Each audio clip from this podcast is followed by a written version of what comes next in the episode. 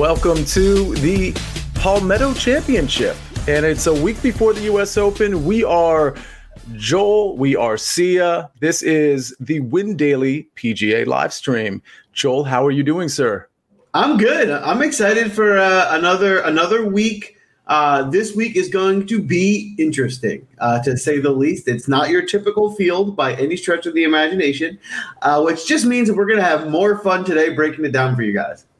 You know what I was thinking of today? Um, this this Brooks v Bryson thing, which is going to play into like what we're going to talk about right from the jump, because obviously there's the narrative out there that Brooks doesn't get up for the majors. He certainly doesn't get up for tournaments that are a week before the major. You know, all this stuff, all this kind of narrative based stuff, which might be correct and might be like really dumb. I'm not sure which side to fall on. I know what take I'm going to have, so stay tuned for that. But I love I love this, and I love how like it feels like it's they're motivating each other. And that's part of the reason, you know, spoiler alert, that's part of the reason I actually like Brooks this week.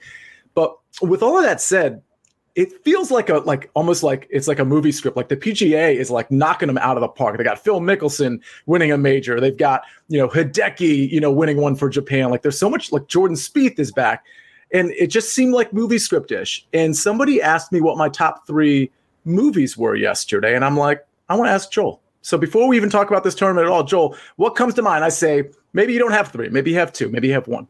I'm going to ask you, what are your top three favorite movies? Like you just you can pop them in anytime. You're like, man, this movie's awesome. I love it. it that's a loaded question. Um, it it's hard to it's hard to narrow down your top three, but I have three that you know typically come to mind when we think of favorite movies. The first for me is, is an easy one, and it's Remember the Titans.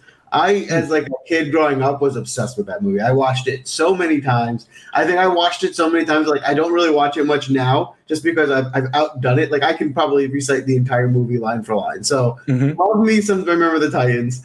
Um, two, I'd have to go with probably Wedding Crashers. It's definitely my most quoted movie. Uh, you know, every every opportunity I get, you know, I'm yelling at somebody, make me a bicycle clown or something along those lines. So uh, definitely put that in the in the mix.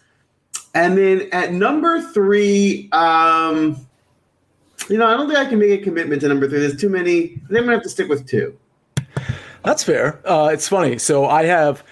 I have three that come to mind, um, and it's funny because one of them I can literally recite the final scene. I mean, that's I, I, love the movie so much. So let me start with the other two first. So White Men Can't Jump, I think, is amazing. I'm dating myself a little bit. You know, I was I was in high school in the mid 90s, early 90s when that came out. I love that movie and it's timeless. So for those of you that are a little younger than me, check that movie out. Um, let's see.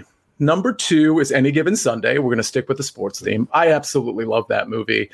Love Jamie Foxx. Think he's an extremely talented musician and actor. I got to play basketball with him down here in South Florida about like 10 years ago. Super fun, super nice guy. Couldn't well, be more humble. Is he good? He is pretty good. He stays around the three point line but his shot is good, and you know he drilled a few. I was actually was fortunate enough to be his teammate for a few games in a row, uh, on a couple days in a row. Actually, super super nice guy. The third movie is A Few Good Men. That's the one I can literally recite the final scene. That whole like you can't handle the truth part, and Jack Nicholson's like Colonel Jessup's sort of like diatribe that he goes into.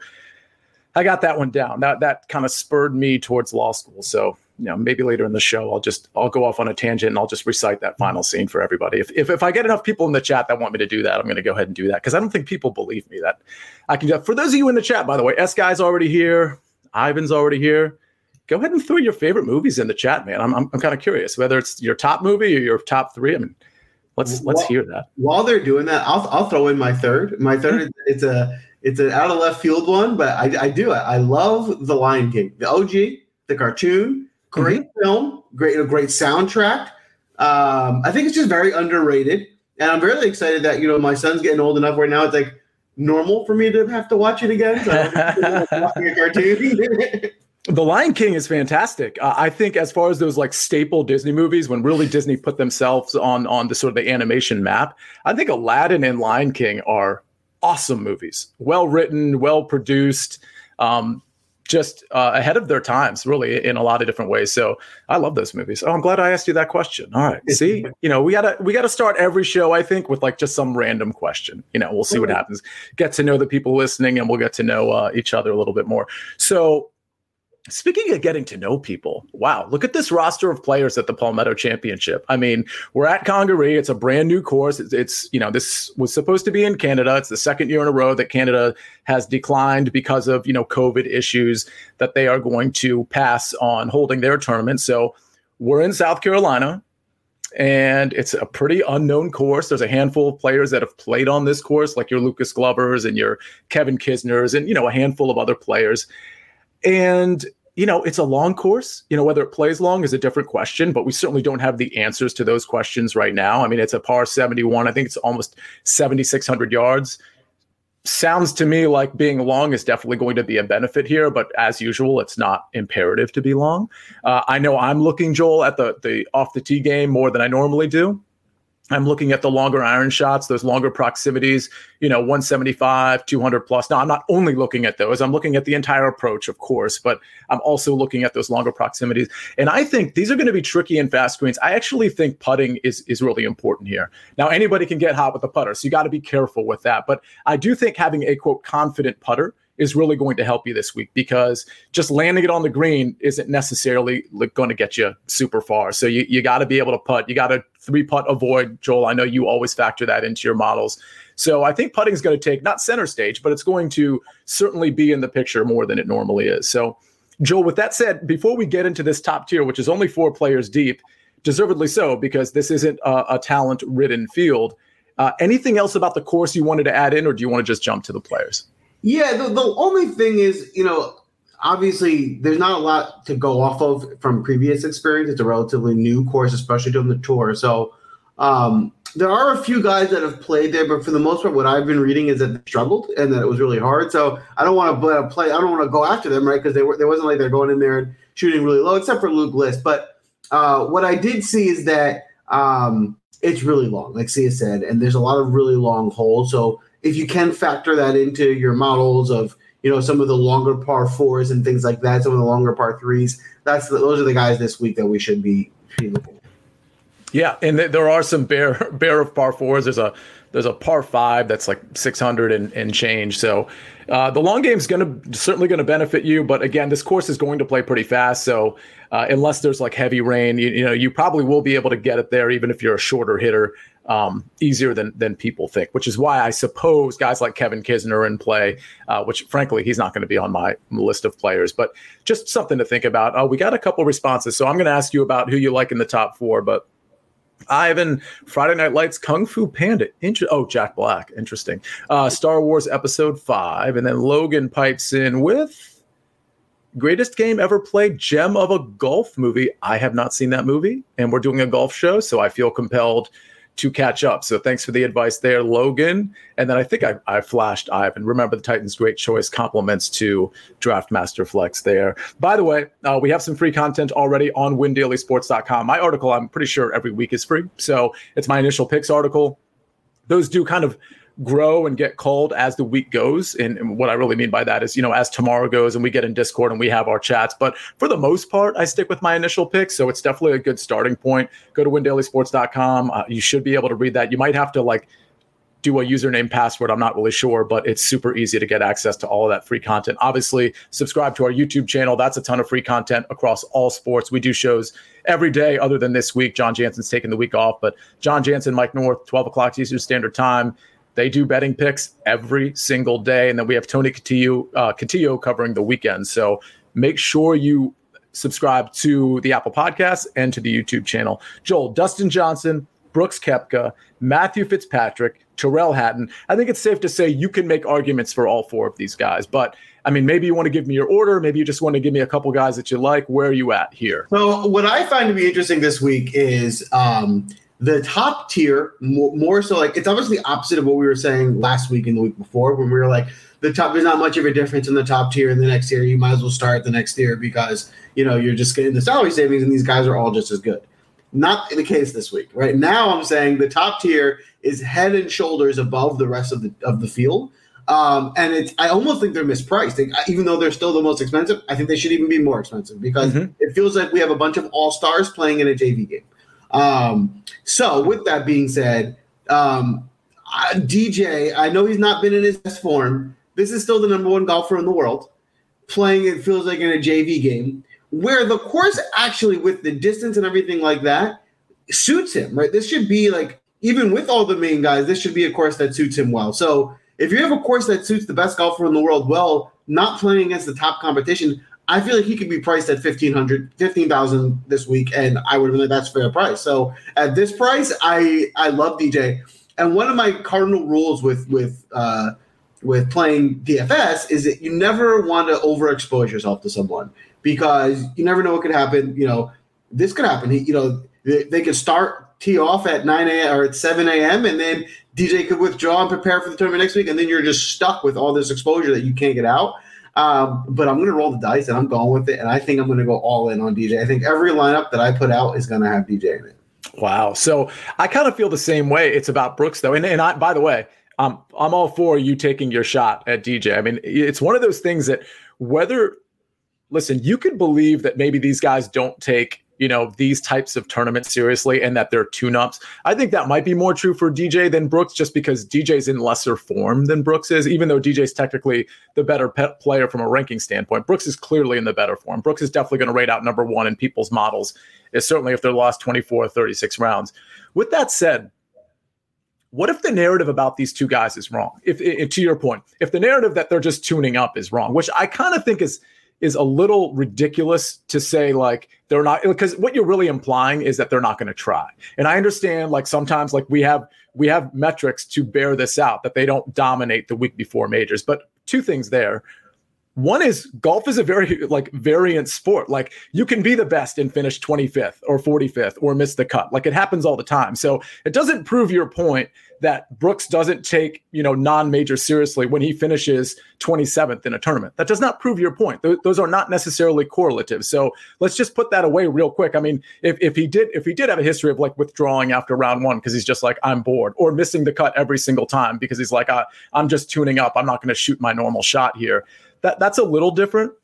But I think Brooks Koepka is playing better golf than almost anybody in the country and or in the world, I should say. And you're getting him really at a discount to your point. Him and DJ, if they play optimal golf, they are so over four days, mind you. This assumes they make the cut. They are so far and above better than your whether it's Matthew Fitzpatrick or Kevin Kisner or CT Pan as you go down the list or Sungjae Im. Like they're so much better than those guys that over four days, if they really were playing optimal golf for them, they clear this field by five or six strokes. I mean, it's it's a potential it's a potential runaway. So it's one of those things, even if you believe in the narrative that they're not taking it super seriously, I feel like you have to have a couple shares no matter what, because let's just like they're coming all the US Open's on the other side of the country, by the way.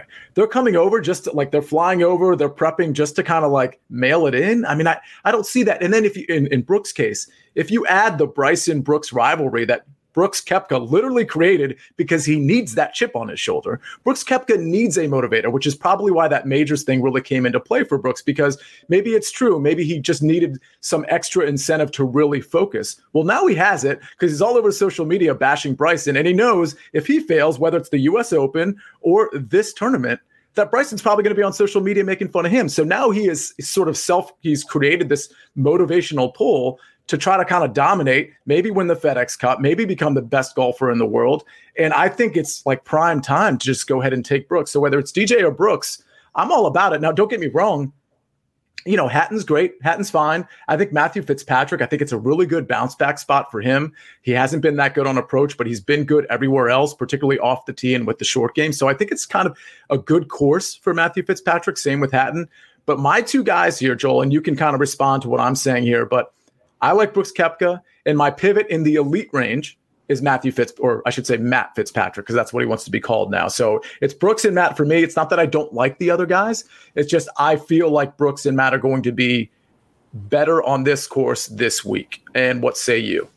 So you know, I want to do want to touch on what you were saying. I'm with I agree with you, and I don't buy the I'm going to show up, but I'm not going to try if you're c- coming to a tournament, you're you're gonna try to win it. Like, why would you not? No one shows up to a tournament and says, "I'm not gonna win this one. Like, I I'm gonna try and lose." That doesn't make any sense. Now, what I will buy into maybe a little bit is that they don't do all the same preparations that they do for other tournaments. Maybe they they you know you know Brooks was at the fight the other night, you know, this weekend. So maybe that's the type of stuff we might do, and that I can I can get behind. But the, when he's there, he's going to be trying to do his lowest score. He's not going there to not try and get his lowest score. So you're going to get their full effort when they're on the course. So that I don't buy, and I do think we're getting such a big difference in talent at this top that I don't think how much preparation can you have on a course that no one's played before. So right. um, I think you know I'm, I'm not buying the they're not going to try. Um, and I don't forget, DJ lives in South Carolina, so you know this is like his home, a home court kind of thing for him. I think he might want to win this tournament, you know, at home and be a little extra special to him. Other than that, I'm completely fine with everyone in this range. DJ is my pick; that's who I'm rolling with. But uh, you know, Ty- Tyrrell Hatton. The, the biggest thing I don't like about him with this week is ownership. It looks like he's going to be the mm-hmm. highest owned in this mm-hmm. in this range, which you know I don't think he's the best golfer. So I think he's a good play. He grades out well through the metrics for this course, but at the highest ownership, I think they're all, you know, I'd rather just kind of pivot to Fitzpatrick, who I like also and is also probably better than most of this field. But like I said in the beginning, my go to this week is going to be DJ. Yeah, I totally agree about Hatton. it's going to be kind of strange if he does well because I, I, had been riding him most of the year and now I'm kind of off him. And of course, that's when he's going to be successful, right? But yeah, he's looking at like 25% ownership, highest of these top four guys. It's just, it's it's almost like HV3. Like I think HV3 is good for this course, but I'm probably not going to play much of him because he's going to be really popular too. So there's certain instances where if a guy's really popular and I kind of think it's a toss up between, let's say, him and Matt Fitzpatrick, I'll just go with the lower owned guy. So it's one of those things where I play a lot of single entry, I play some cash, I play some three max. I don't need to worry about ownership percentage as much because I play those tournaments. But literally, if I like Matt Fitzpatrick and Tyrrell Hatton the same, it literally doesn't make sense for me to take Tyrrell Hatton if I like them the same. And I do this tournament, and I, I, like the spot for Matt Fitzpatrick a lot. So those are those are my top two. I think I think we've done what we can on those top four. I mean, I think it's pretty clear we both like DJ and Brooks. I don't want to say that's a minority view because people are going to play them, but I definitely think people are hanging on to the narrative. And by the way, DJ's play hasn't been that great lately. So, I mean, it would make sense to be like, listen, I need to see it from DJ. But then he's the best in the world for a reason. Like guys like that can turn it around at a moment's notice, at a tournament's notice. So I totally understand the argument for DJ. I think the reason I have Brooks elevated over him is it sounds ridiculous. Now I'm getting into narrative building, but that Bryson Brooks thing, man, this is like a real thing that, again, Brooks created. That, in my opinion, he created it because he needed that extra something. Maybe he didn't realize it that he was doing it consciously. Maybe it was a subconscious thing, but now it's here. And now it's his time to prove that he's either the best in the world or at the very least better than Bryson. And every tournament matters in that capacity. So, you know what I think about it? I think, you know, Brooks created it, but I think Brooks thinks it's fun and funny. I don't think it really bothers him. I think it bothers Bryson. You can tell like Bryson's mm-hmm. kicking people out of the tournament, like it's under his skin. Whereas I think Brooks like gets a kick out of it. He has fun with it, but like I don't think he really like loses sleep over it. No, I totally agree with you. But nonetheless, he knows if he has a poor showing at any tournament in this moment in time, he's probably going to get some feedback from a one from a Bryson or from Bryson fans or, or something like a miscut here where it looks like he's efforting, but he just plays really poorly. It's just not going to go well on social media for him, whether it's this week or next week. So I think there is a small piece of motivation that's going to propel him to like quote try in this tournament. All right, so we've we've done that elite range. Let's go to the 9K range. This is not a range I'm in love with. Uh, it's not a big range, and I'll just read off the names for those of you um, that are listening to the podcast and, and, don't have it in front of you. Harris English, Sungjae Im, Tommy Fleetwood, Ian Poulter, Kizzire, and Garrick Higgo. Anybody you like here? I'm not a big fan of much. So we're not going to be able to get too many of these guys in if we're going to stick with our original game plan of going for the top guys. Um, two guys I do like here a, a good amount are Sungjae. Um, you know, again, this is a golfer who I think is consistently just above the rest of this field and Kizzire. Now, the, the, my issue with Kizzire is I love Patton Kizzire as like a you know mid to low 8K golfer that he normally is in these tournaments where you can squeeze him into a lot of your lineups. Now you're paying your premium, but rightfully so. In this field, he deserves to be this price. He's not overpriced. Uh, it's just you know different to see him you know at the top tier. But you know the way he's striking the ball, he can compete this week. So if anyone of the two, of of this range that I'm going to get in it, it's uh, those two guys. Yeah, I, I, like that call. I think Sungjae is is a smart, kind of safeish call. He obviously can win in this field. I don't love how the form has been really for quite some time. I feel like ever since he got a home and wasn't like living like house to house or hotel to hotel or out of his car or whatever it was last year, I feel like things have changed a little bit. So I, I don't know that that maybe is just a coincidence. But Sungjae's fine. You know, I, I don't know that I'm going to be playing him for most of the reasons that you just said when you started off. I think Fleetwood is interesting, but he's still not really striking the ball well enough for me to choose him over just paying up for like a Tyrrell Hatton, for example, or a Matthew Fitzpatrick, Matt Fitzpatrick. Uh, is interesting. He's he's a hit or miss guy. You know, it's just one of those things.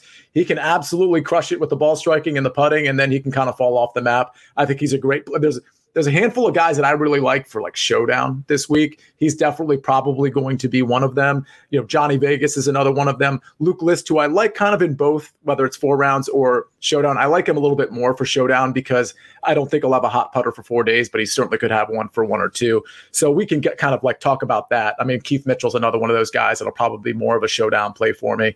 Um, but let's get to that 8K range. I, I don't think we need to spend too much time on the 9K range. I will say that Garrick Higgo is not popular, but he'll be in that 10% range. And he's really kind of dominated lately out on the European tour. I don't know how that's going to translate here. The good news for him is that typically when we're talking about a European coming over to like a PGA Tour event, typically it's a pretty loaded field. You know, it's it's it's a, at least a good field. And what we have here is kind of like a almost like a Corales type field. So if somebody like that who was dominating in Europe was going to come over and hit big here, at, you know, top three, top five, outright win, that kind of thing, it would be with this field and on this course, which is kind of like a links ish style European course. So, any thoughts on him? Is that somebody you're going to roster? So, he is interesting. Uh, he is not making my roster because of the price. If he mm-hmm. was 8K, I probably would play a lot of him. Uh, but at 9K, I just don't feel like there's an edge you know, yes, this is a field that he usually does well in, right? This is similar to a European tour, probably a little better, but again, this is a weaker field that he, he might be able to do really well, but there's, you know, five or six guys up in the nine and plus range that I just prefer over him. So uh, in order for me to make those builds work, I just can't afford another 9K guy in my in my player pool.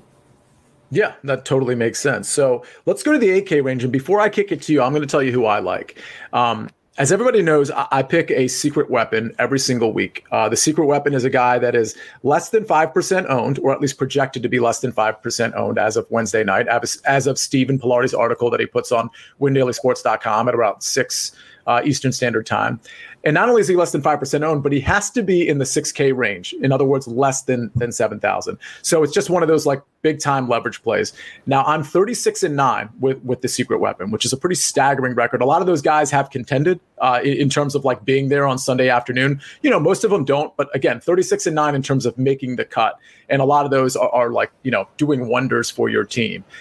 With that said, Alexander Noren, who's at the top of this 8K range, was my secret weapon last week. And it's just so funny because last week he's 6,800. Nobody owns him. He's in like the 4% or 3% range or whatever it was. He's our secret weapon. So everybody at Win Daily that rostered him, including a guy who won a lot of money, he posted after Sunday after after Sunday evening, and he had he had the secret weapon in his lineup. Well, he's all of a sudden 8,900. So it's a pretty staggering price. Uh, but I do think he rates out well. The, both the short and long game for Alex Noren is really pretty good. I totally understand if people want to pivot off of him because he's going to be popular, but I did want to throw him out there. I think. I think he actually has some outright potential here. Um, and I certainly think he has top 10 potential the way he's playing. He seems like a great course fit. Uh, if you want to pivot because he looks like he's going to be like 16 to 18% owned, feel free to do that. Another guy that I like that's pretty popular and he's played on this course and everybody at this point in the week knows it. Uh, Lucas Glover. He's going to be popular. He's going to be over 15% owned. Lucas Glover has been like, forget about the fact that he knows the course because I don't think that's enough to like launch some guy into 15, 16, 17% status. But Joel, you'll recall we've been doing these shows and talking about Lucas Glover for a few weeks now. I mean, Lucas Glover has played really, really good golf. And if you do a model, let's say it's the last 24 rounds, Glover's going to be in your top 10. I mean, honestly, it's you'd be hard pressed to like shift the metrics around last 24 rounds to exclude Glover from your top 10. That's how well he's striking it. So he's going to be popular for a reason. I think he's a great cash game play. Maybe you want to pivot off of him in GPP, or maybe you want to play him and, and pivot somewhere else. I'll give you two more guys that I like before I kick it to you. HV3, I think I like him more for Showdown I hate when HV3 is popular, no matter the price. Because when he's popular, he typically lets everybody down. And I I think he's really a good course fit here. I don't think I'm going to play a lot of him, but I, I felt like I had to mention him because I do think he's a good course fit. The last guy who's going to be much less owned is Scott Stallings at 8,000. Scott Stallings, I believe, has made five cuts in a row. Um, a couple of those have been top finishes. I think he had a third place finish three tournaments ago. He did well at the Zurich. I think they, him and his partner finished 11th. Stallings is just striking the ball well. I mean, it, he, you know, he can miss the cut, yeah, but the approach game has been there. Off the tee game is kind of shaky. Short game is okay. At 8,000, I think Scott Stallings is a pretty good deal. So I think those are the four guys I'm kind of keyed on. I, I will say that I think Snedeker and Jhonattan Vegas are fine plays.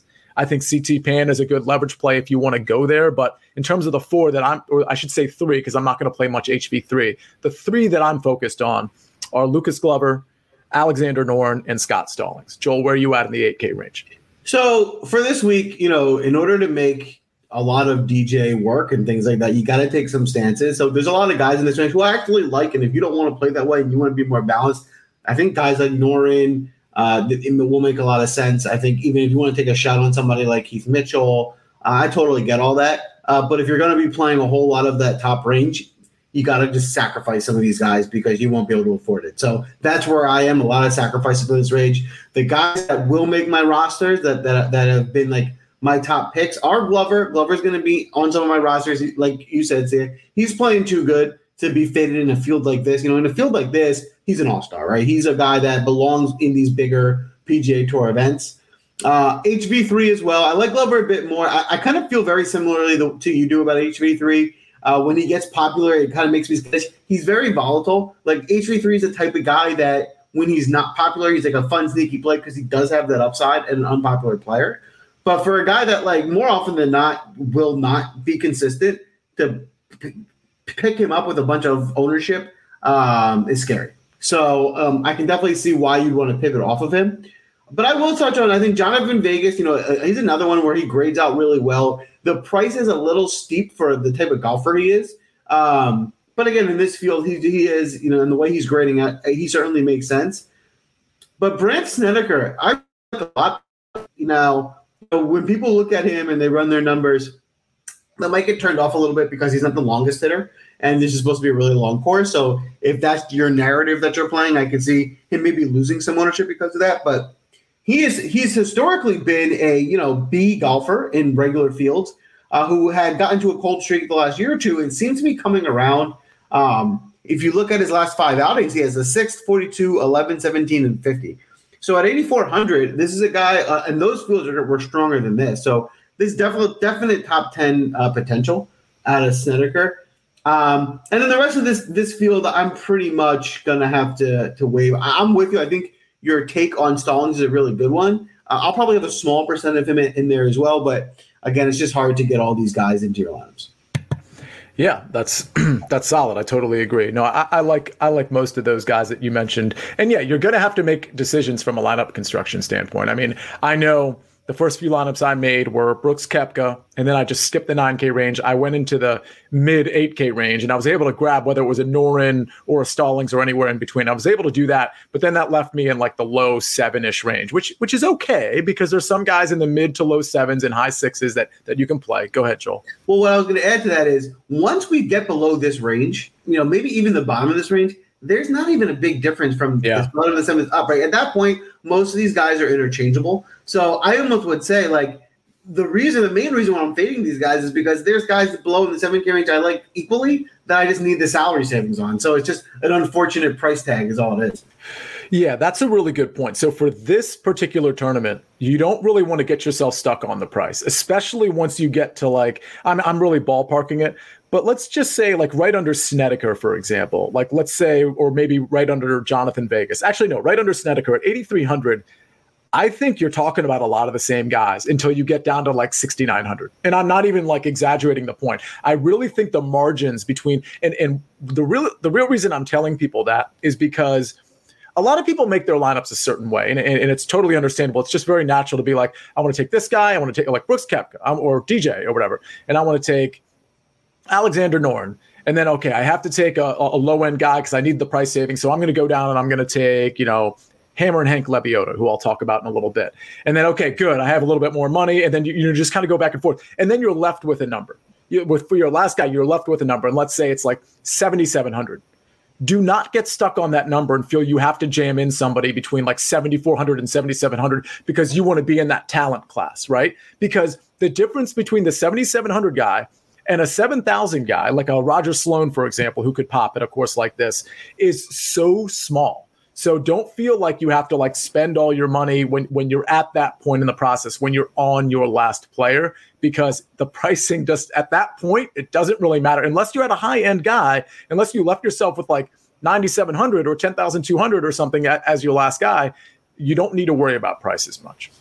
Yeah, I have guys that are down in the low 7K range that I have graded higher than the high 7K mm-hmm. So, and that's totally normal for this field because because it's such a weak field, they guys had to get price tags and they're not that big a difference. What are they supposed to do? They have to. You can't just skip over a whole tier. So they just get plugged in, and it's on us to then decipher where that value is. Exactly. And so, speaking of value, so let's go to that 7K range. I'll start with guys that I've sort of highlighted. A couple of these I've put in my initial picks article. Luke List is an interesting one to me. When the salaries came out, and I like I usually make a team before I do any like legitimate sort of like big time research. And Luke List, I was like, okay, I I, I like how Luke List has been playing. I think he's going to be good for this course. You know, and then I saw his putting numbers after the research, and, and, I knew he was a bad putter. But I mean, it's even in this field, it's it's really bad. And so that's my caution with Luke List, and I think that's why I might like him more as a showdown play versus like a, a regular, you know, four day tournament play. He's not heavily owned; he'll be under fifteen percent most likely, so it's a little chalky, you know, but not like crazy chalk like uh, a, a, a Vincent Whaley is going to be. But Luke List is I could go either way on Luke List. I would say he's probably more of a GPP play for me. I don't think I would play him because of the putting in cash. It just scares me. And, and I do think these are going to be fast, undulating, tricky greens. And a guy who's not confident with the putter doesn't really make me confident about my lineup. So that's my dissertation on Luke List. Martin Laird is interesting to me. He didn't really make the cut, but if you have anything to say about him, I'd be I'd be interested. Vincent Whaley, I love. I mean, listen, he's made nine cuts in a row. It's the fourth uh, longest uh, streak on tour, which is staggering when you think about it. The the metrics really match up for Vincent Whaley. I mean, he's 25th off the tee last 24 rounds. He's 28th on approach last 24 rounds. He's been top 20 with the putter. He's good around the green. The one maybe watch out for him is that the proximities with the long irons, he, he really hasn't been super great. But listen, this guy keeps making cuts. Now, he's a great pivot in, in GPP because he's going to be extremely popular. So I like him almost more as a cash game play because he keeps doing the top 25 thing. But if you want to pivot off of him for GPP, I think that's a smart thing to do. A funny pivot to me is actually Roy Sabbatini because even though his metrics don't jump out, I mean, he is a he's got a he's got a strong pedigree, and in this field, I, I, feel like Roy Sabbatini could step in and be like, you know, I can beat these guys, and he is going to be extremely low owned. So that's somebody to at least think about in, in a, maybe a bigger GPP. I'll give you three more names, actually four more. Ben Martin's been playing really good golf. Um, I think I already have an outright on him at like a ridiculous number. So I like Ben Martin. I don't love Jason Dufner, but I think he's a decent play because he's going to be low owned and he's you know kind of a value at 7,200. I think Joseph Bramlett, if Sticks Picks was on this um, podcast with us, he'll be with us next week, but not this week. But he'd be all over Joseph Bramlett. Bramlett can really pop at times. I think he's a decent kind of home run play. And the last guy I'll leave you with, I already mentioned his name. Um, he'll be extremely low owned, so he's he's going to be volatile. Uh, it, it could be a miscut, but if he makes the cut, uh, this is a big time leverage play, and he's proven it before earlier in the year. And his name is Roger Sloan. So that's who I like in the 7K range. Joel, what say you about some of the guys you like in the 7K range? I'm glad you mentioned Ben Martin. So Ben Martin's my heaviest play of the week after DJ. Um, wow, so I awesome. went pretty. I went pretty high on Ben Martin. You're right. He's playing great, and what I really like about him is he is like a, he's a really good player in this field. When he has to, when there's 20 Rahms, DJs, Thomas, Spieth. It's hard to think that you're going to pick Ben Martin over those guys, right? But when there's four of them, right, and then you know he's the next guy, I really think I really love him, especially like, and we'll talk about this later. But as like a top twenty play and things like that, I think he can be a really interesting play mm-hmm. there this week. Now, for the rest of this range, um, I think you you were spot on with Luke List in that he's very volatile. So you're playing your big GPPs. That's where you want to target list. He has a very high upside. He can get you a top 10, a top five in this tournament, but he can miss the cut. So you don't want to overexpose yourself to him because you know he can hurt you a lot as well. But if you're going to play some of those big GPPs and sprinkle them in there, I think that totally makes sense. A guy you didn't mention was uh, Rafa Cabrera Bello. So mm. he's recently got on my radar over the last couple weeks. Uh, for those you know who follow Showdown and are watching every day, he's really started to heat up very recently. So if you're running models going back months and what have you or tournaments, he's not going to grade out well. You really have to just kind of be banking on over the last two or three tournaments. He's been playing really well, and if he still has that magic this week um, in this field, it's going leverage play. So I like him a lot. Uh, you know, Martin Laird is usually a guy that I is like a sleeper of mine that I like to get behind, but this week, you know, he didn't grade out well. His price tag isn't really all that affordable for what he is, so you know, he just wasn't really fitting into into what I wanted to do. So I'm, I'm fading him for the most part. Um, a guy you didn't mention that that's definitely on my radar is Sepp Straka. So mm-hmm. we, we know Sepp Straka, he's pretty volatile too. So, you know, be careful with how much your exposure, but he certainly has the upside. I can see him getting a top 15 here this week. Um, if he if he has is his game is clicking, the distance shouldn't be an issue for him. And at this price tag, I think it's a, it's a totally fair price and what looks like right now to be really low ownership, which I love a lot.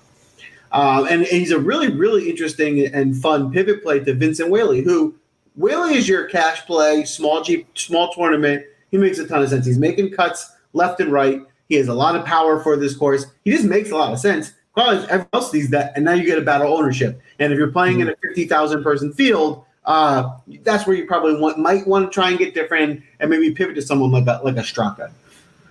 Uh, like we, we went through for, Ben Martin now, two guys, and I, I, also see you guys mentioned him in the chat. First, I'll start with Vegas.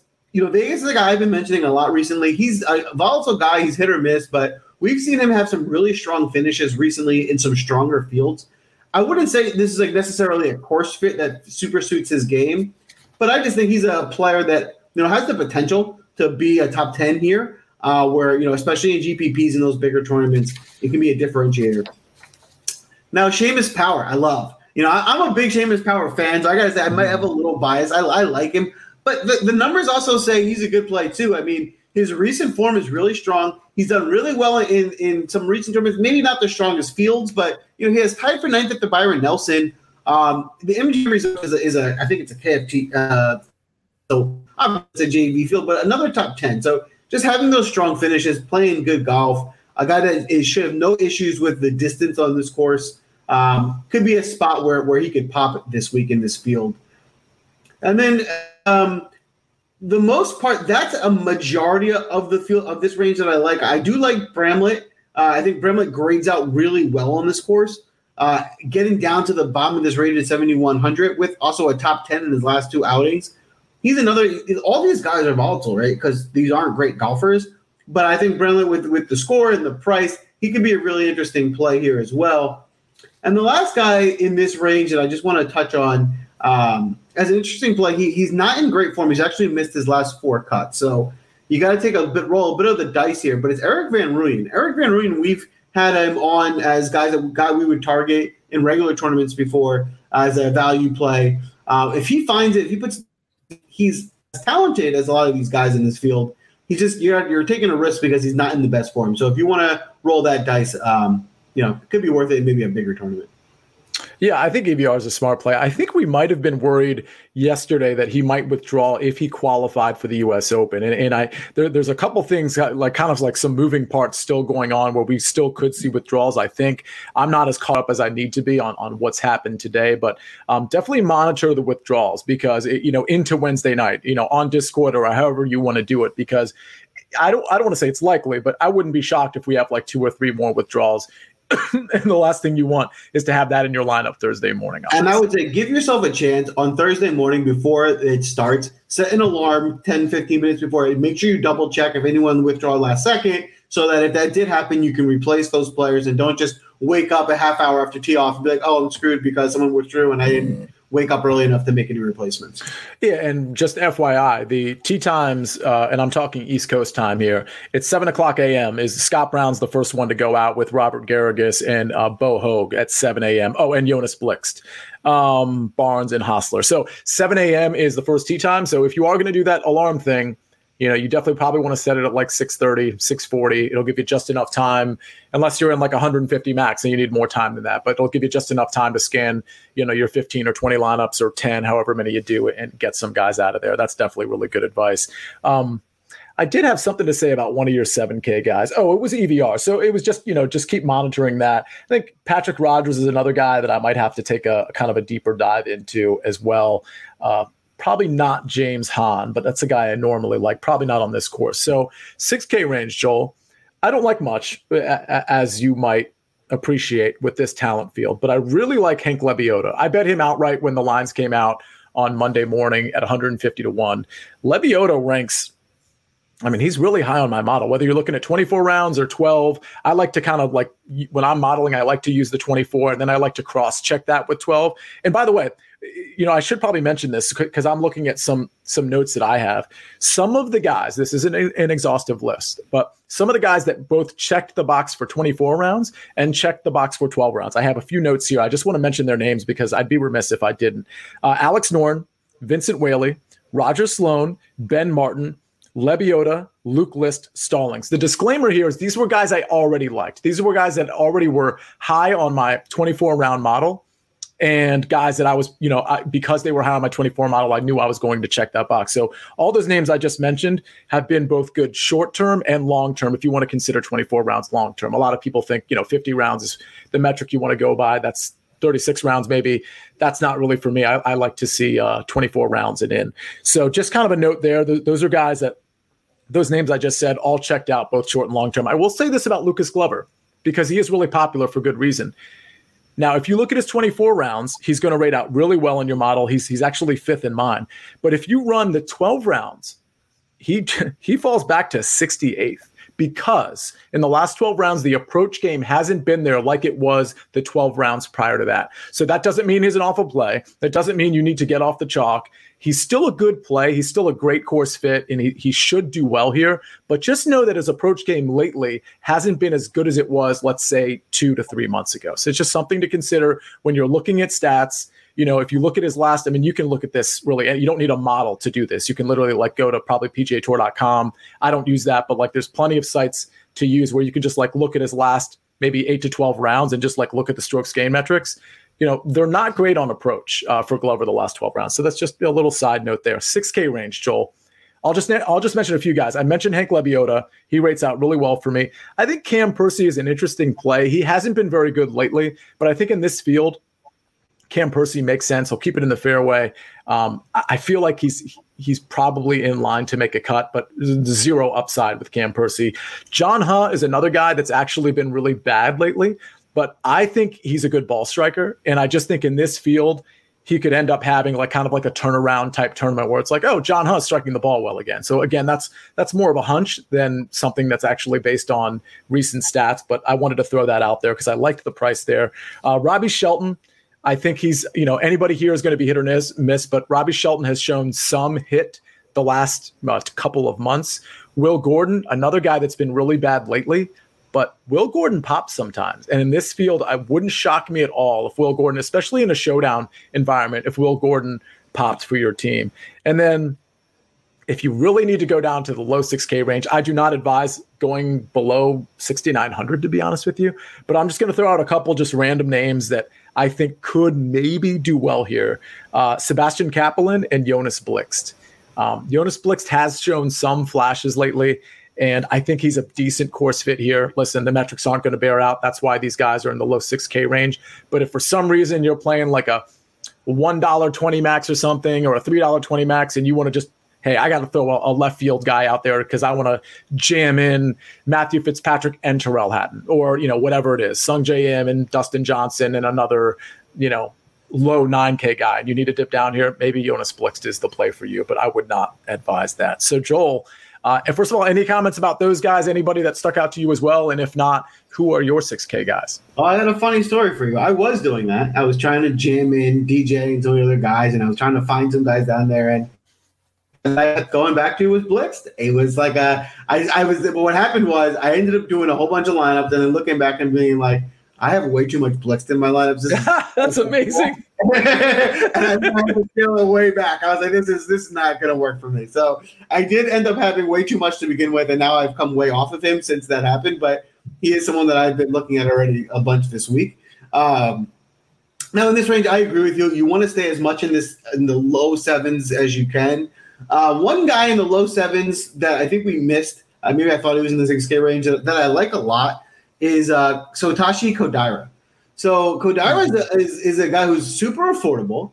He's coming off a tied for 11th and tied for 13th. So that's two top 15 finishes. Um, you know, grading out stats wise, it's not going to pop off the page, but it does, you know, grade out pretty well off the tee and on approach. So uh, this is a guy, you know, I wouldn't, I'm not going to go crazy on, but I do like him. I probably favorite, you know, under 75, one of my favorite under 75 hundred dollar plays. Um, I'm with you. I think my favorite player in the 6K range is Hank Lebioda. Um, again, a guy who won't have too many issues with the distance here. He actually grades out pretty well on some of these long holes. Um, he's below the 7K range. He's going to be pretty highly owned, which I don't love. But um, again, we're, we're going to probably, uh, this week especially, if you're not eating a little bit of chalk, then you're just pretty much throwing a dart because, you know, there's not like these guys are, if, you, if the guy is not chalky, he's not coming off good form. So you just have to kind of take a risk on him. So um, I'm okay with, with eating a little bit of that chalk there and trying to get different in other places. Another guy you didn't mention that I'll put on your radar. Don't get don't overthink this and play too much of him. If you want to throw him in a lineup or two to have some fun, that's totally fine. It's going to be John Pak. John Pak's an, a collegiate golfer who's just won the College Player of the Year. He's a really, really good amateur golfer, but there's a amateurs and not pros. And you know, a guy who's just more experienced is, is, a better pick than picking him. But he's the best of the collegiate amateur, so he is capable of stringing together a hot day. I would even say if you want to get different in showdown and taking shots at Pak for him one hot day, you're better off because there is a high likelihood that he has one blow up day or something in, in, this tournament and, and could miss the cut or something like that. Um. Yeah, no, I, am glad you brought up both of those guys. I think Kodaira is a really smart play. It's funny how well he rates out in my model. Like the 24 round model, he's 24th, and then the 12 round model, he's 12th. Uh, so actually, no, he's he's better than that. I think he was like seventh.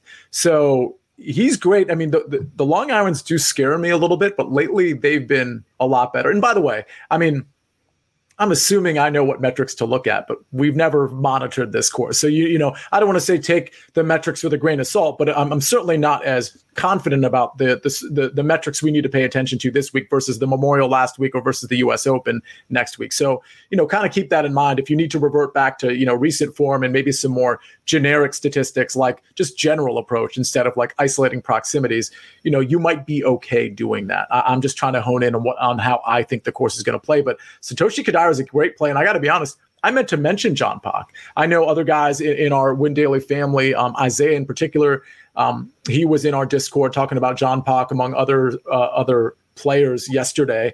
He's a big fan of him. I think there's other guys that are fans of him. So I think that's a pretty smart play. And I think the lack of experience for almost every golfer on this course is probably going to help a guy like Pak because obviously he doesn't have much experience here uh, as well. So uh, yeah, I like that play. I think any any other 6K guys to mention? Did you just cover the list there? the one other guy that I didn't mention that I'll put on on your radar is Tyler McCumber. Uh, mm-hmm. Tyler McCumber is a guy who uh, should grade out well here if you want to go by distance. You know, he's one of the longer hitters on on um, in the tournament. He actually does pretty well with approach as well. He's not a good putter, uh, so you know you're going to have to roll the dice on that front. But you know he does have a, a top twenty at the Corales, and uh, he was tied for 33rd at the Honda. So you know, he, he made three of the last five cut, cuts, and then at uh, 6,600, that's really affordable, allow you to get some of those top tier guys. So that's another guy maybe to put on your radar down here in the low 6K range. Yeah, it looks like he's 6,800. And that's a really smart play. What's interesting about McCumber is he's normally my my understanding and my recollection about McCumber is he's normally really good off the tee, but hasn't been lately. And that's sort of like driving his rank down when you kind of you know put the, the numbers into the system. But the good news there is well that's his weapon. Unless it's a matthew Wolff situation where he just loses it for like ever or for a year then you can i don't want to say you can count on the off the tee game coming back but like it wouldn't be surprising if that off the tee game just rebounded real quick because you know that's that's usually where he his game is and his approach over the last 12 rounds he's sixth in the field i mean that's I mean, he's bad with the putter. Okay, um, he's he's bad out of the sand, which is is going to be potentially a problem on this particular course. But really grades out, you know, really really quite well for somebody in the 6K range. I think that's a really, really smart leverage play in in maybe not a single entry, but in you know somewhere else. I think that's a really smart play. So I'm glad you brought him up. Any did we forget anybody? Is is there anybody else that hey, I forgot to bring him up. Um, this guy rated out super well in my model. And for the record, we did talk about Tyrrell Hatton. He, he is number two in my model. I, am It's funny that I'm like kind of like ignoring playing him, and I'm going to play uh, Fitzpatrick instead. And Fitzpatrick is 14th in my model, so you'd think, oh, I would just stick with the model. But I just think that Fitzpatrick, to the extent his game is off, it's with that approach, and I think he's going to bounce back there, and everything else checks out. So I just kind of want to throw that out there. Like I don't necessarily always stick with my model, but I did want to point out it starts with Brooks.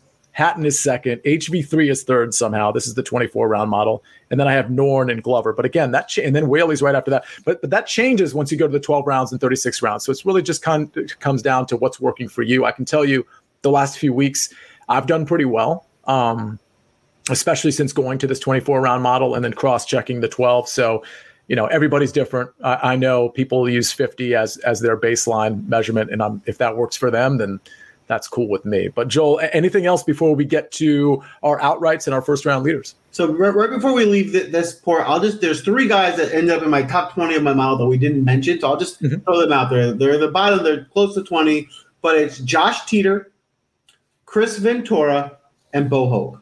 So these are all guys that you know are volatile. They're not wouldn't be highly owned, but they graded out well for the metrics that I was prioritizing on this course. So if you're looking for some different guys, you know I, I will have some shares of them as well. Yeah, and of those guys, I'll tell you that Bo Hoag graded out really, really well for me as well. So that is um because and I, I, can tell you that me and Joel we build our models differently. I'm pretty pretty positive about that. So the fact that Bo Hoag, who had a really good week last week, by the way, the fact that he checked out for both of our models, which are created much differently, uh, is pretty telling, and it makes me think I need to uh, really deep dive on Hoag and probably include him on some teams. So thanks for bringing that up. Okay, so have you looked, Joel? Have you looked at any outrights? Do you have any outrights or first round leaders or both? So, um, I'll. How about this? Do you want to go ahead and kick us off on on this section today? Yeah, let's do it. So, let me give you some outrights first. You know, I, I want to say Brooks Koepka at plus 850, but like I'll never do that. I'll never, ever, ever, ever recommend somebody that's like 15 to 1 or, or, or higher or lower, however you want to, you know, I don't know what the proper thing to, is, to say there. So 15 to 1 and in, I'm not ever going to recommend. I just want to say I do think Brooks Koepka is going to win this tournament. So um, with that said, I'm only going to give you, let's see, one, two, I'm going to give you three outrights. And then I'm going to give you like six first round leaders because those are the more fun things. Scott Stallings at 80 to 1, Ben Martin at 85 to 1, and Hammer and Hank Lebioda at 140 to 1. And as I say that, I know I already put in one additional uh, one additional outright, and I want to see who it is. Oh, I got Alex Noren at 33 to 1. So that's the other one. So I'm going to go ahead and recommend that too. So I got Noren at 33 to 1. I've got Stallings at 80 to 1, Ben Martin at 85, and Hank Lebioda at 140 to 1. Those are my outrights. Joel, do you have any outrights for us? Yes, I want to give three outrights that we're going to have some fun with. These are not, you know, heavy hitters. These are going to be long shots to, to play with some fun. The first one at um, 85 to 1 is going to be um, the second one at 100 to 1 is Seamus Power. And the last play at 85 to 1 is Rafa Cabrera Bello. So your first, say those again. Your, I heard your second and third one, but your first one you broke up. So what was your first one? Uh, Vincent Whaley at 85 to 1. Oh, I like that number actually. Okay. And then your second one was what? Uh, Seamus Power at 100 to 1. Fun. And then you had Rafa Cabrera Bello at 85 to 1 as well. That one is really smart. I think yeah, now that I think about it, I think I, you know, I'm not playing much of Bello in DFS, and it's mostly because I'm not 100% convinced his game is come around, but also I think he's going to be like pretty popular. Um, that's something I can check in a second. But I think in the betting market, 85 to 1 for a guy that's playing that well makes a lot of sense. I feel like his number should be closer to like 66 or 60 or even the way he's playing like 55 to 1. So I think you're getting a lot of value there. So I'm definitely checking that box as well. L- listen, like for those of you that are new to golf, this guy Rafa is not like some new kid on the block. Like this guy was like, I don't want to say he was lights out, but three, four years ago, Rafa was really good at golf. And any tournament he was in, you, you had to kind of at least mention him or give him a long look. And then it just kind of went away. And I, I, don't know enough about his game, right? His the state of his game right now. And I haven't even really looked at his metrics this tournament. But I don't know what happened to him over the last couple of years. But it's it's been a pretty bad look. But as I look at it now, he's good off the tee lately. Approach is great. Putting is very good. Around the green is even better. Uh, the the longer proximities that I'm focused on, good and bad, not nothing terrible. Um, the bogey avoidance is there. The three putt avoidance isn't terrible. Yeah, man. That, that at 85 to 1, I'm sorry, that's a value. And if you want a top 20 Rafa, I think that or especially top 40 him, that makes sense. I'd say the same for Hank Lebioda. You know, one of my best bets for the first cut podcast, which just got posted on Twitter in the middle of this show mm-hmm. um, and on uh, Instagram I, mean, I usually do like a matchup, like kind of like a, a simple one that, you know, maybe like a minus 120 or a plus 110. But I just said, hell with it. I, I said this week, just give me Hank Lebioda top 20 because that's all William Hill offered and that's what they use. Top 20 at plus 500. I wish I had gotten a top 40 number because I didn't want to recommend top 20. I, I much enjoy top 40s because it gives you a much bigger safety net. But um, yeah, the guys like like there's a lot of guys that have value that are that are down in that six, seven, eight K range. So when you consider them in the outright market, top 20, top 40, it makes a lot of sense. All right. Have you looked at any first round leaders? I do. I got a handful. Uh, okay. Again, we're, we're swinging for the fences here, right? So we're not. No one's taking DJ for first round. It makes no sense. Let's go. Let's, let's swing as far as we can. Throw our backs out while we do it. Um, the first one I'm going to go is 150 to one. Is Chris Ventura? So the the thing I love Chris so much is we've seen Chris pop. It hasn't been recently. He's been playing great, but a lot of the metrics that I thought we should prioritize for this course, he graded out pretty well on. So if, if it clicks for him this week, I think he can get one of those really low days. So that's why I like him as your first round leader play. I think he's probably due to blow up one of the days. So I don't want to play too much of him tournament long, but for a first round leader, I think he could be a, a smart play, especially at 150 to one, which is which is a huge number. Um, and then there's a couple other 100 to 1 plays I like as well. The first I'm going to go with JJ Spaun at 125 to 1. So JJ, if you don't remember last tournament, he came out and shot like a 63 in the first round, which, you know, was unbelievable. And then he kind of blew up. So we're going back to if he can do back to back first round on fires and and hopefully the you know the putter doesn't fall apart until later in the week. Um, uh, the the next play I want to kind of throw out there, we're sticking in the in 100 to 1 uh, it, well, it's he's 90 to 1, but it's Erik van Rooyen. So we mentioned him on the DFS side. Uh, he's definitely somebody that can can get hot for a day and go really low. So at 90 to 1, I think I think you're getting a really good number on him as well. And uh, and that'll probably round out my, my first round plays for, for this week. So um yeah, Spaun is interesting. Uh, uh, actually, Greg DuCharme brought up Spaun on the DFS show, and and I I think that's kind of a sneaky play for DFS too. So especially in this field, so I like that play a lot. I like all those plays. So okay, first round leader. Let's go with uh, Lucas Glover at 40 to 1. And, and I don't love that one. I don't love the number, but for a guy that is familiar with the course, it does make sense to maybe give him an edge for like the first day, whether it's showdown or first round leader. It doesn't usually bear out because he's up against 150 you know, some other golfers, but it's just something. I mean, forty to one's a decent enough number. Pat uh, Patton Kizzire at sixty to one. I like that. I think he, this is a guy that can get hot at any moment. He's kind of in that Keith Mitchell ilk, which I don't have a, as a first round leader, but same type of guy that can just get really hot at any given moment. So I think those types of guys are good for first round leader. I have Rafa at 66 to 1. So I'm glad we're on the same page there. I'm trying to figure out, I have three more. I'm trying to figure out who's going to be the breaking news. All right. I figured it out. So Ben Martin is 70 to 1. That's another first round leader I like. And Joel, I know you agree with that one. Hmm. I have two more, and this is a big debate for me. I'm not going to do the tie the tie thing like I did last week. So, all right. Scott Stallings is 70 to 1. He was going to be the breaking news. And for those of you that don't know, the breaking news is my revelation on a Tuesday night as to who is going to be the first round leader, in this case at Congaree on Thursday night.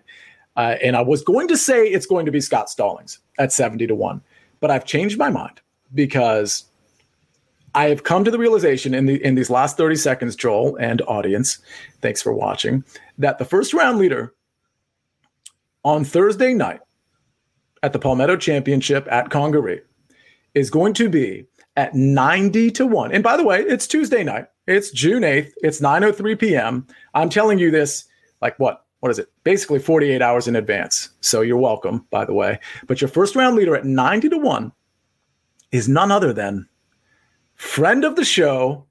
I just made that up. Soon to be friend of the show because of this call right here. First round leader is Hank Lebioda at 90 to 1. America, you're welcome. Joel, your response. You know what's funny? I've all week I've been spending a lot of time building lines this week, playing through it, and throughout my head, I just kept this replaying thought in my head of Hammer and Hank Lebioda.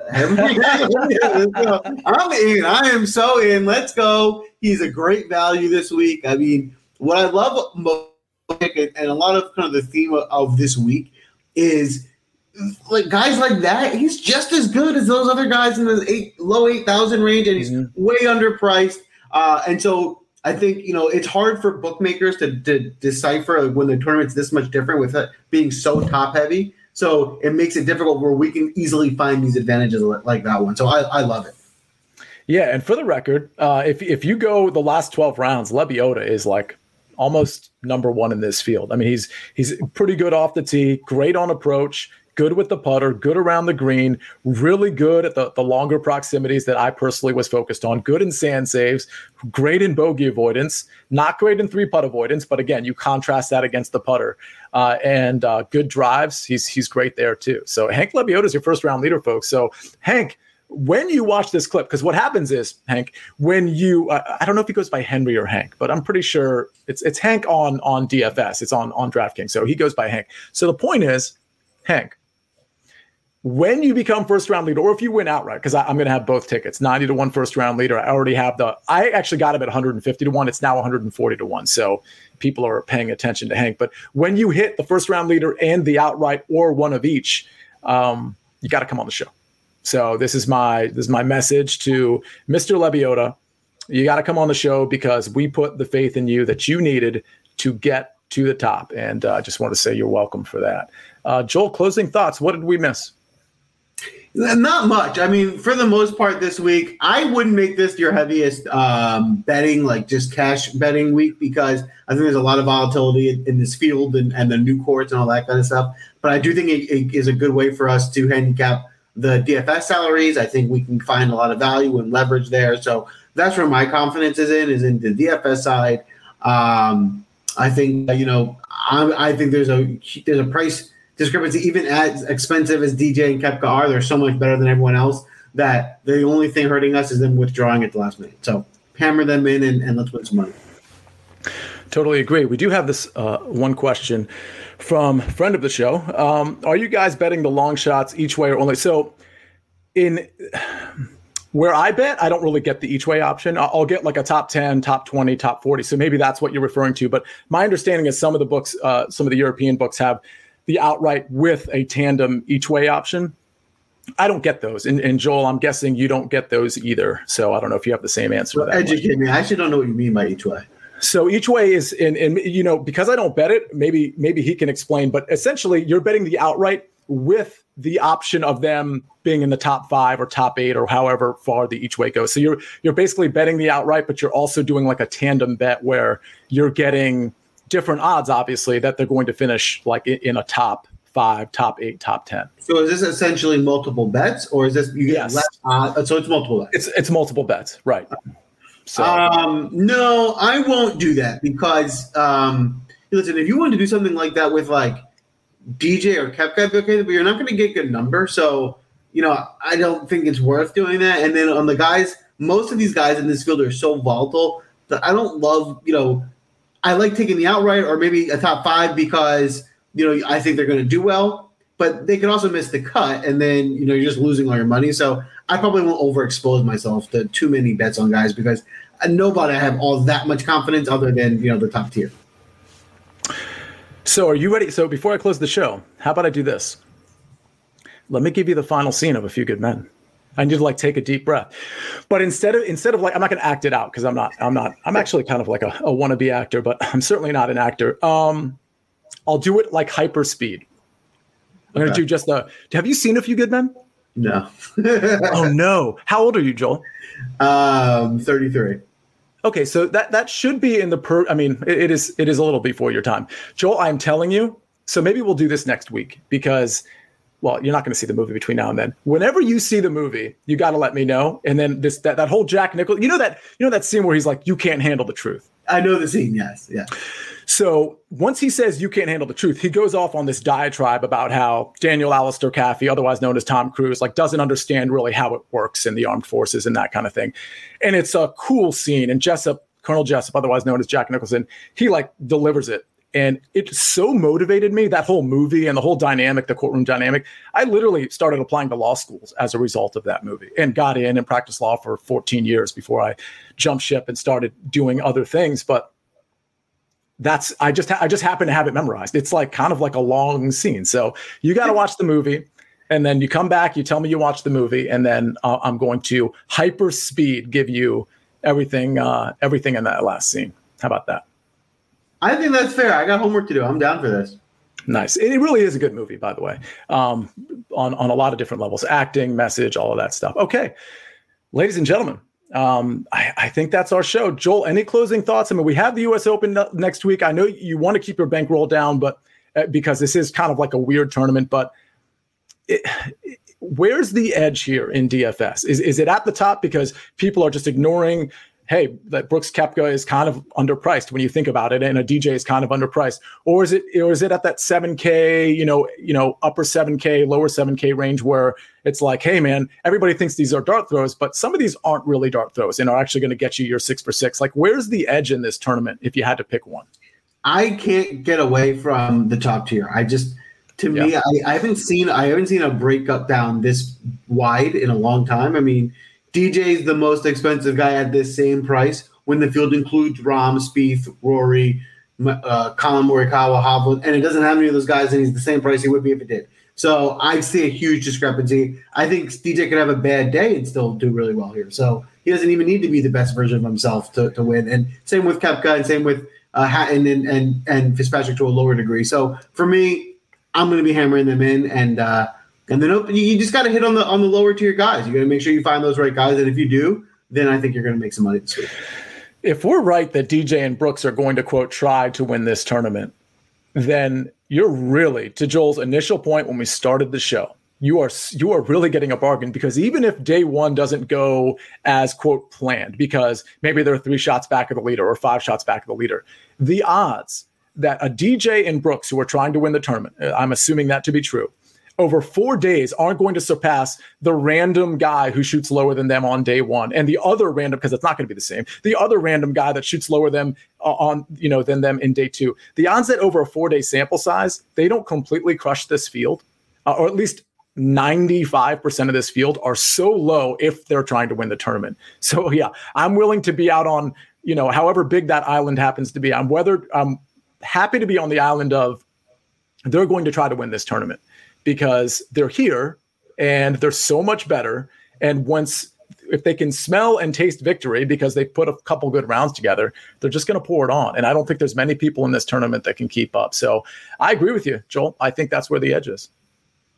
Awesome. So, with that, ladies and gentlemen, thanks for listening. Next week, it's a big show, but we're going to have six picks with us, and then we're going to be talking the U.S. Open. There's going to be a lot of really cool tournaments, DraftKings, FanDuel wise, and we're going to have a lot to say both in the betting and the DFS market. So, join us then.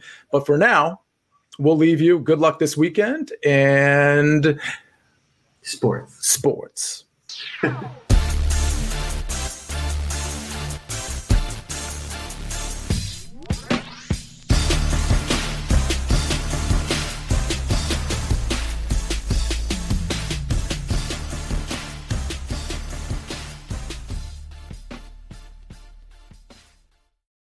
For the ones who work hard to ensure their crew can always go the extra mile, and the ones who get in early so everyone can go home on time, there's Grainger, offering professional grade supplies backed by product experts so you can quickly and easily find what you need.